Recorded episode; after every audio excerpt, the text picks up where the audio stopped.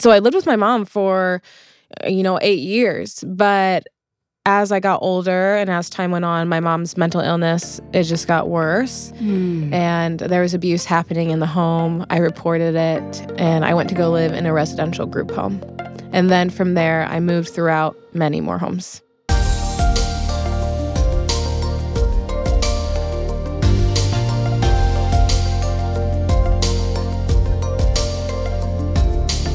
Welcome to Family Life Today, where we want to help you pursue the relationships that matter most. I'm Shelby Abbott, and your hosts are Dave and Ann Wilson. You can find us at FamilyLifeToday.com or on the Family Life app. This is Family Life Today.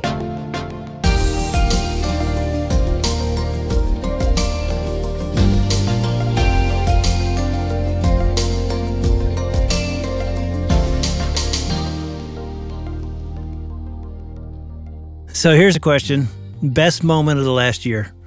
Oh, my. I had no. You had no idea where I was going to go with that. Oh, I already know. I know what you're going to say. It's when, actually, we've had this happen a couple times now.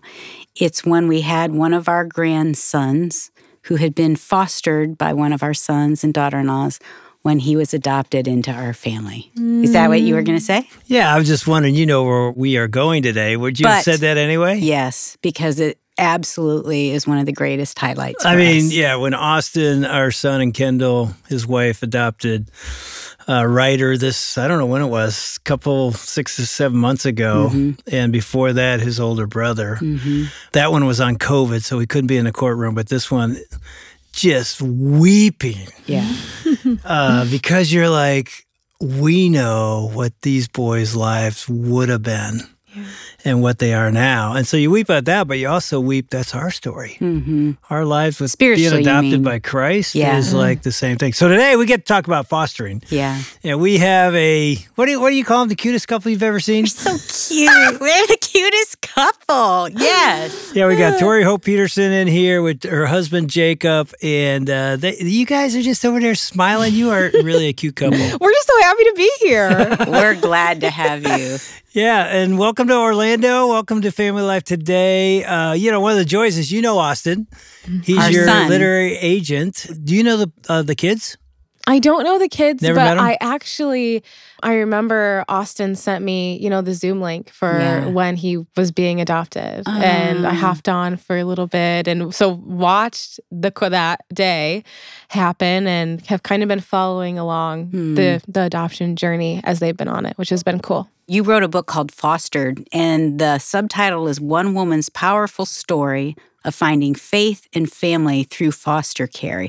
And then, Jacob, you entered into this story in college when you guys met. So we it's going to be a great time of hearing how God did this miraculous thing of your lives and then bringing you together to create a new family. Yeah, you know, Jacob, if Tori says anything that's not accurate, you just correct her, right?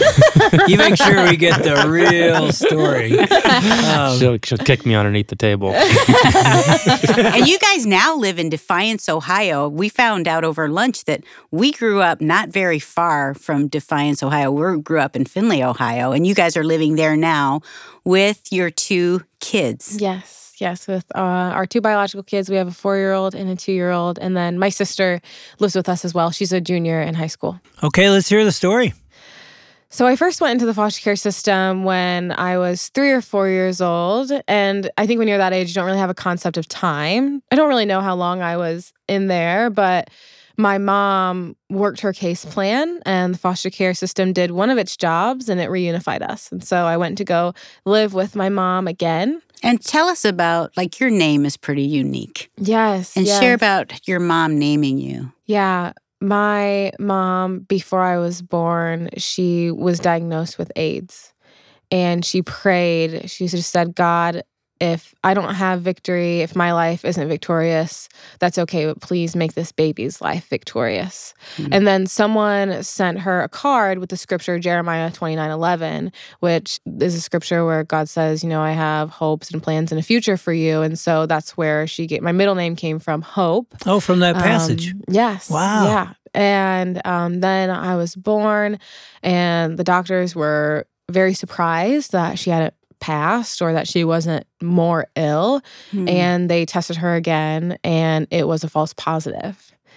But that's still the name that she gave me. And I really do, um, despite going into the foster care system and despite my mom's shortcomings, I know that she did her absolute best Hmm. to be the greatest mom that she could be to me. So she had you with her until you were three? Yeah, until I was about three or four. And then I was actually reunified with her. And then I lived with her again until I was 12. And so I lived with my mom for, uh, you know, eight years. But as I got older and as time went on, my mom's mental illness, it just got worse. My Mhm. mom was diagnosed with bipolar and schizophrenia. And the abuse in our home also got worse. And um, I had a sister at this point. Uh, she is nine and a half years younger than I am. And so we went into the foster care system together. The first time I was like, I don't want to go into foster care. I want to be with my mom as a little girl. But the second time, I was like, okay, this is our opportunity to have a normal family, to kind of escape the abuse and everything that we are going through. But then within a month of being in that first home, me and my sister were separated Hmm. and there was abuse happening in the home. I reported it and I was deemed a liar. And I went to go live in a residential group home. And then from there, I moved throughout many more homes. How many homes have you been in? I moved throughout 12 homes throughout my entire time in the foster care system. And then um, I emancipated the day I turned 18. So there's this idea when kids are in the foster care system, they get kicked out the day they turn 18. That's like a myth that, that used to happen, but it's been a long time. Now there's extended foster care, and kids actually have, well, adults have the choice uh, whether they decide to emancipate or not. And a lot of them choose to emancipate because they just feel so burned by the foster care system. And that was the case with me. I just felt like just hurt, not by like necessarily my foster parents. I actually loved the foster mom. I was living with a single foster mom at the time and I adored her. She was such a good mom and reflected the love of Jesus to me. One of the reasons I finally came to the faith, but I was so angry at the system itself. And mm. so I decided to emancipate. we hear stories and we've seen like our son and his wife they fostered and so they're amazing parents they have an mm-hmm. amazing family i've also heard Of course, we think that about our son. I mean, no, they really are really great. They really are really great. but i've also heard stories where it's not so great mm-hmm. and so for you was each family if- as you're going in and out of these homes were some great and some not so great too Right. Yeah. That is how it was. There were some families that you can always tell the families, you know, there's that stereotype like foster parents are in it for the money. They're not all in it for the money, but you can absolutely tell the ones that are. They're the ones that have like 12 beds in one room Mm. and that, you know, take in a lot of kids but don't aren't very attentive to them. Um, and I had foster homes like that, but in my 11th foster home, there were a set of foster parents and they were like young and cool. And so I was very excited to live with them. Uh, they proclaimed the name of Jesus, had adopted three kids before I entered their home. And they started taking me to church every Sunday. And I started to have a lot of questions about God in that home and started to kind of, I think, inch a little bit closer to wanting to understand what Jesus was about and understanding that he loved me. Uh, but then they abused their kids. And so it was really confusing to no, me. don't tell. Really? I'm so sorry. I know. I'm so sorry I said that. But it's yes. was this why you were still there? Yeah, it was why I was still there. And that's eventually why I was removed. So I was removed and then I went to my 12th foster home. And the foster mom, she proclaimed the name of Jesus, took me to church every Sunday, but she made a lot of sacrifices for me. And she loved me so well. And I had a lot of questions about God. Like I was, I would say that I had a really big wall up after that because I just Hmm. could not understand why these people who proclaimed his name i was what i was learning about him you know in church and through these devotions was that he was kind and loving and that he cared for me which was everything that i wanted you know moving from home to home. I wanted to be accepted and that's what i was understanding god who he was but then i didn't understand why would his people abuse these kids. And so it really angered me. I put a huge wall up And my foster mom was just so faithful. And she kept taking me to church every Sunday and she was patient with me. And I would ask her questions, I think sometimes out of spite. And she just continued to say, like, let's just learn together. And through that community, through her taking me to church, and almost every every person in leadership at my church was involved in the foster care system in some way. There was uh, our our founding pastor had started a nonprofit to serve foster families.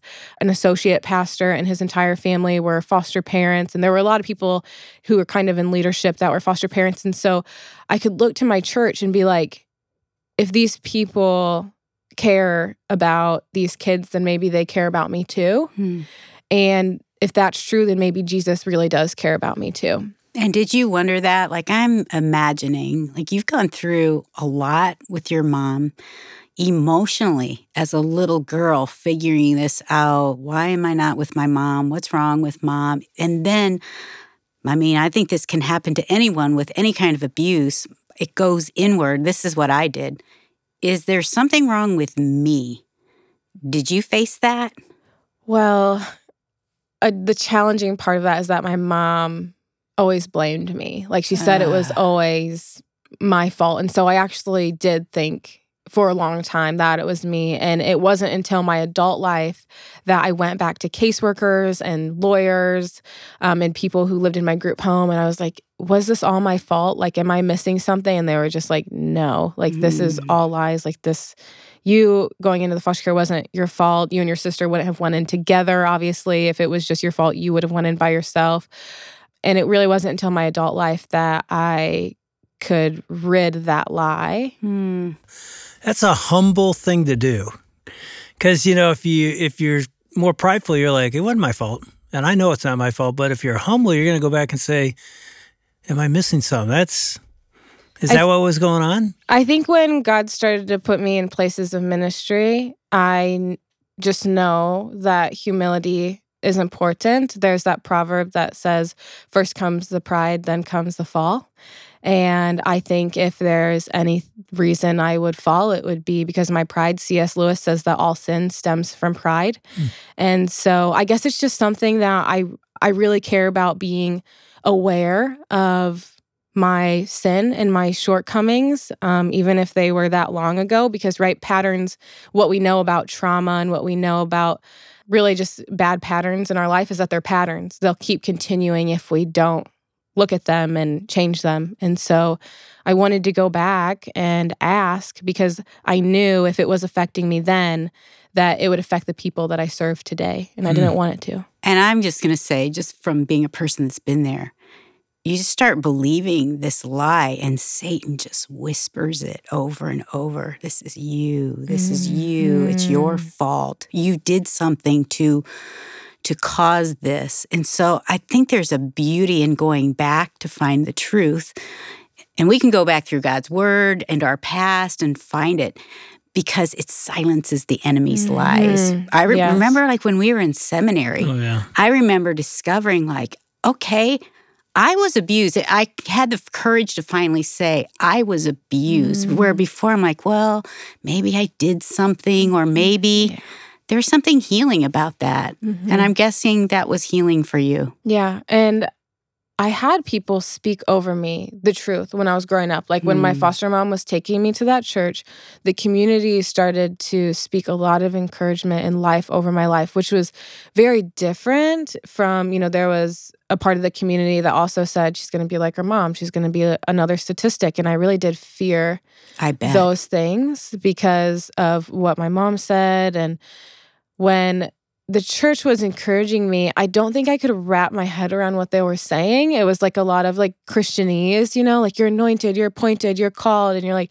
when you're 17, you're like, what does that mean? Mm. But then I had a track coach who came along and he gave me this tangible goal. And he said, I think you can go onto the state track meet and I think you can win it. He was such a terse man. Like he didn't say things that he didn't mean. And I think like that tangible, you can see it truth in which someone else that was also tangible believed in me also was like a catalyst that erased those Mm. lies. That man not only said those things, he had a bigger impact on your life. What happened? Yes, uh, he was right. I and what he told me, he was like, "I think you can go onto the state track meet and win it." I was like, okay, I'm just gonna like do what this crazy guy says. I'm just gonna train with him. and if like it doesn't happen, then it's his fault because it was his crazy idea anyway.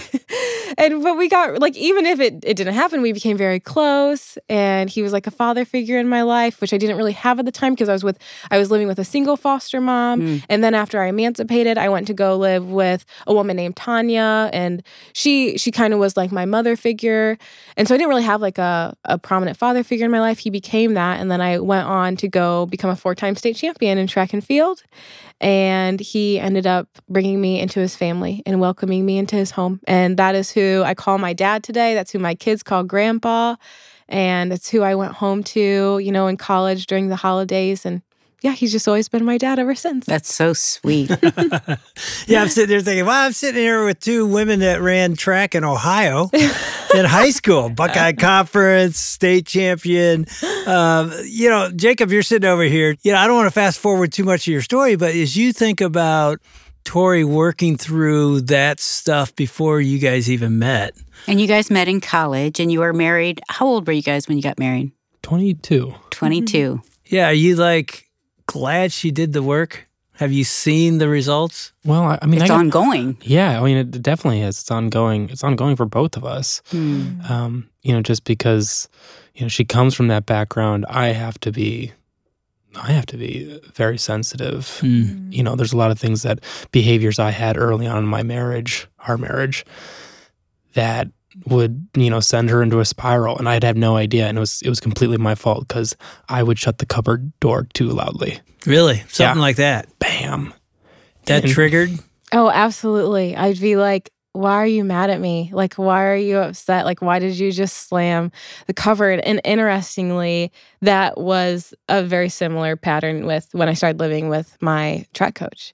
Um, I would just think that he was upset with me or that something bad was going to happen. Hmm. the, the re- reality is we were just unaware like that's just that's Yeah. just what we did Yeah. like we just you know we shut it a little louder than most people but- Jacob grew up with f- three other boys. yeah right right I had Doors Three other a shut. lot of brothers. boys, And you you're know. you grew up with a mom and dad in ministry. Your dad was a pastor. yes And yes. so your upbringings were very different. Absolutely, yeah.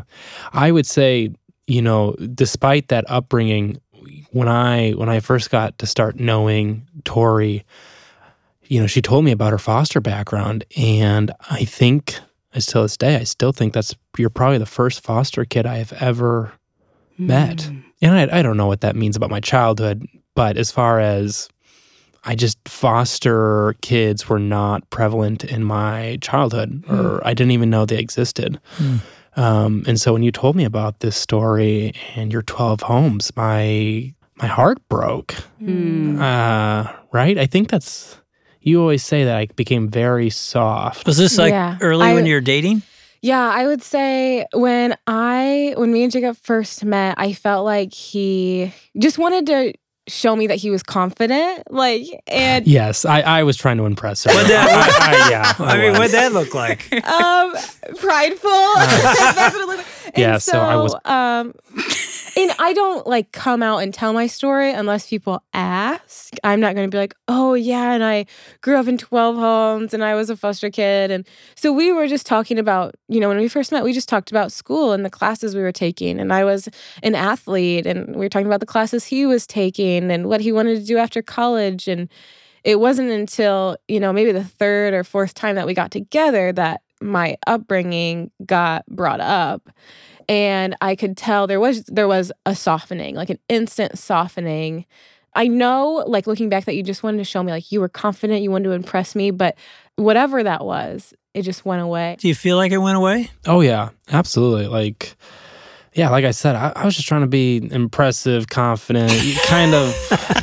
Just what a girl wants. you know? Yeah, right. Exactly. Let it be You know, cool. I had this like image of like what I was supposed to be for this person, Hmm. and then I don't know when you told me that. Like I said, when you told me the story, I just became very disarmed and whatever hard shell I had just like melted and I was like, "Oh my goodness." Hmm. I am a very emotional person. Um, I don't I mo- I try to keep people at arm's distance so they don't see that, but I I probably cry more than than Tori does. I love a good drama. Which is probably exactly what thing. you needed, Yeah. Tori. Like, I'm sure there's a hesitancy to allow other people into your heart because you've probably had to protect your heart a little bit over the years. So, what did that look like? Did you just start falling in love with this guy? That's the funny thing. Yeah, I think I did. Uh, Um, I think my favorite thing about Jacob still and then is that he asks really good questions. You know how like you guys are asking really good questions? Like that's just what Jacob does with people all the time. And it's because he's genuinely interested in who they are and I I just loved that. Like he makes people feel important he made me Hmm. feel important, but he also made like we would be in a, a group of friends and he made them feel important. And we were probably hanging out for like a week or two at this point, And he was like, I want to show you my favorite sermon that I've ever heard. And it was, Oh, you didn't have to play I- one, of, one of my sermons again. I know. I, I hear that all the yours. time. How did you know? Again, you know. No, it was it, it was um our close second actually. Okay. It was um it was Bob Goff and Oh, Bob, you know. yes, just Bob. Bob, he's just okay. and I, I never heard of Bob Goff before Hmm. at this point. Like I didn't grow up in the church. I didn't grow up listening to Christian celebrities or Christians at all. Well, I mean, even at, th- at this time, the, the message I sent you was from 2012. So this is before. Oh, before Love Does. Yeah, before Oh. Bob had really. Before Really? Bob was Bob. Bob. before was right? Bob. Yeah. And and you wanted her to hear that so Yeah, that tell she us. would know you? Yeah, why did you want me to hear that? That's very interesting. Well, like the sum of it, he said, love God, love people, do stuff. And I didn't know it, but I was like, oh, Jacob was like, that's like my my motto for life. And I was like, I didn't know it, but that's my motto for life too. Hmm. And I think that was when we just realized like our values align. We want to live a life that looks a certain way for the glory of God. And this is the person I want to do it with. Hmm. Really? Have you guys reached out to Bob and said, hey, you brought us together?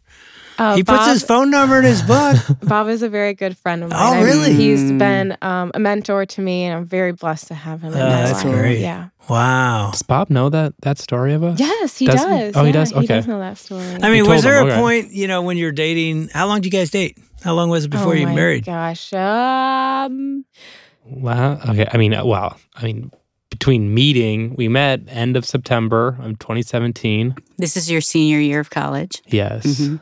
So yeah, we started dating and uh, we were getting serious, and then we got pregnant before marriage, and so that sped up our timeline really fast.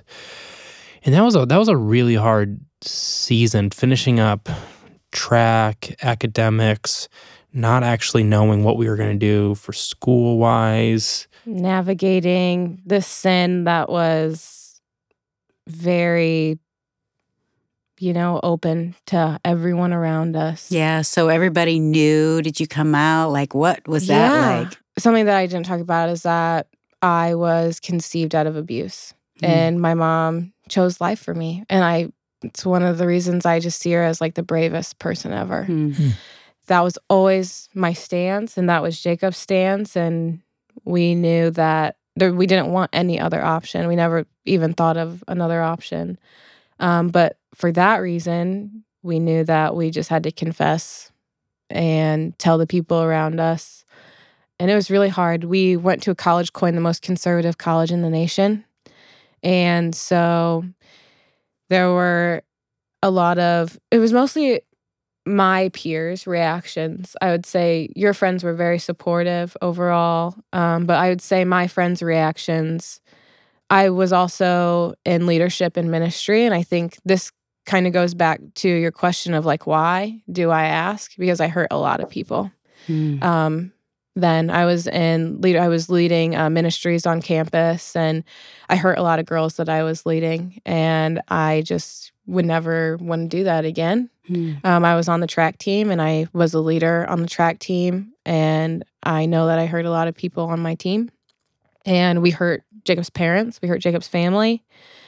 And it was just like heart wrenching. And we were Mm. hurt too. We were hurt by people's reactions because we did too want people to celebrate the life and we wanted people to celebrate what we were doing next and not like accept our sin, but just like celebrate what what was happening. Like a life is a blessing. Like this, this is your little boy Yeah. who's four now. Who's four now? yeah, and he is like, if God gives you life, that's a blessing. Amen. Yeah. And so it was a challenge, but I think, you know, when you have the foundation that is Christ, you really can like get through anything. Hmm. And so that's that's how we got through it, but it was definitely hard. There were a lot of lessons learned.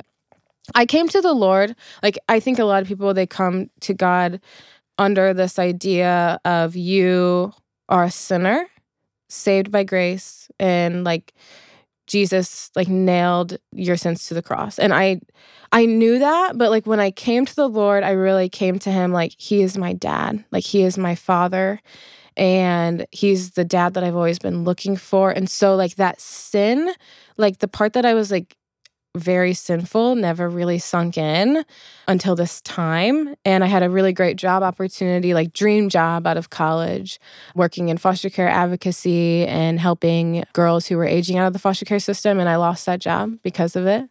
They were a Christian organization and I was going to live among the girls and so it's like you can't live among the girls with your husband and so it was totally reasonable and I just felt like it was like God kind of like this is what's going to happen like if you don't obey me and There are it's not like yeah like these are con- there are consequences if you are going to proclaim my name right and not actually live it out and so there was a lot of hard le- like good hard lessons learned early on in Mm. marriage So you got married pretty quick? yes we dated for six months November to May 20th was our wedding. Hmm. yeah So six months. yeah we had like a month engagement Yeah. What would you say to the parents of a child who finds themselves where you are? They either get pregnant, out of wedlock, you saw the good and bad of that. What would you say to a parent says, "Okay, how do I how do I help someone? How do I help my own kid?" How do I receive them? That's a really good question. And I don't know if I've actually really thought about that. Like, how would I have wanted my parents to receive me or receive what we gave? Because when we told them, we told them over Zoom, and I think they were expecting an engagement announcement. Mm. And what we gave them was not an engagement announcement. It, well, I mean, the engagement was kind of the Yeah. point two of what we gave them. And so I just remember them just I don't know, being so sad and like disappointed. And I was like, okay, you know what? Disappointment is an an okay feeling to have. But I think I really just wanted them to like reassure us that everything was going to be okay. Hmm. I think that's what I really needed. Mhm. Yeah, I think like we totally understood people's like sorrow and grief, but we needed encouragement because we were pretty scared. Hmm. but we put on good like we just put on good faces because we we also wanted everyone else to know it was okay, like gonna be okay, but at the same time we needed other people to tell us it was gonna be okay. Yeah. I think the thing is, I listened to you guys. Tori, it's sweet to see God's hand on your life from the way your mom named you and how she named you to watching your journey through foster care, through meeting this coach, through meeting Jacob. And then you didn't necessarily do it perfectly, but when you read the Bible, it's this beautiful mess. you know? It's like he redeems. he redeems. And you have this beautiful son and another daughter now. So thanks for sharing all of it and not leaving any pieces out.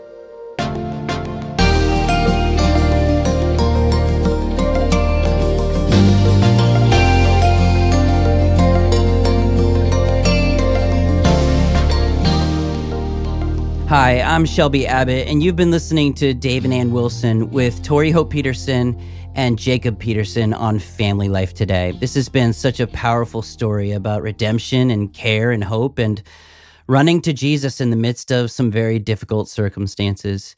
You can find Tori Hope Petersen's book called Fostered One Woman's Powerful Story of Finding Faith and Family Through Foster Care. Just head over to familylifetoday.com and pick up a copy there.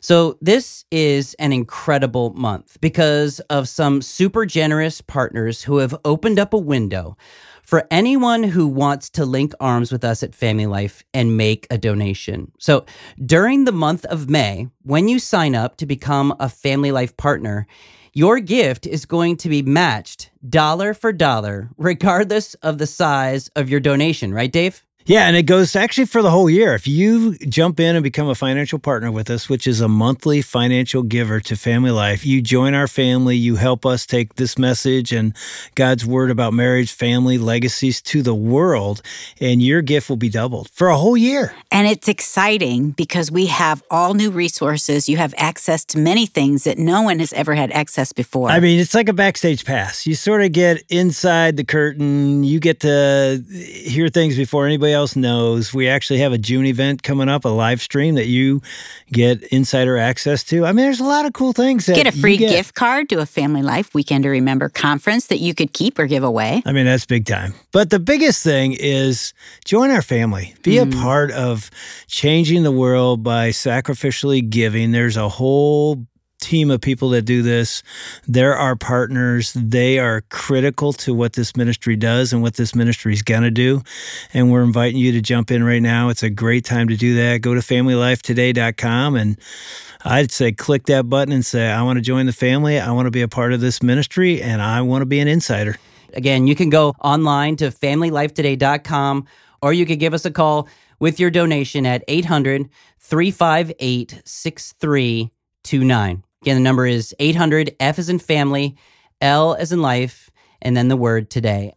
Now, tomorrow, we're going to hear from Tori Hope Petersen and Jacob Petersen again, talking about the importance of realizing the things that are in our past, the baggage that we bring into our current relationships, and how our suffering is going to bring about one day the glory of God. That's tomorrow. We hope you'll join us. On behalf of Dave and Ann Wilson, I'm Shelby Abbott. We'll see you back next time for another edition of Family Life Today.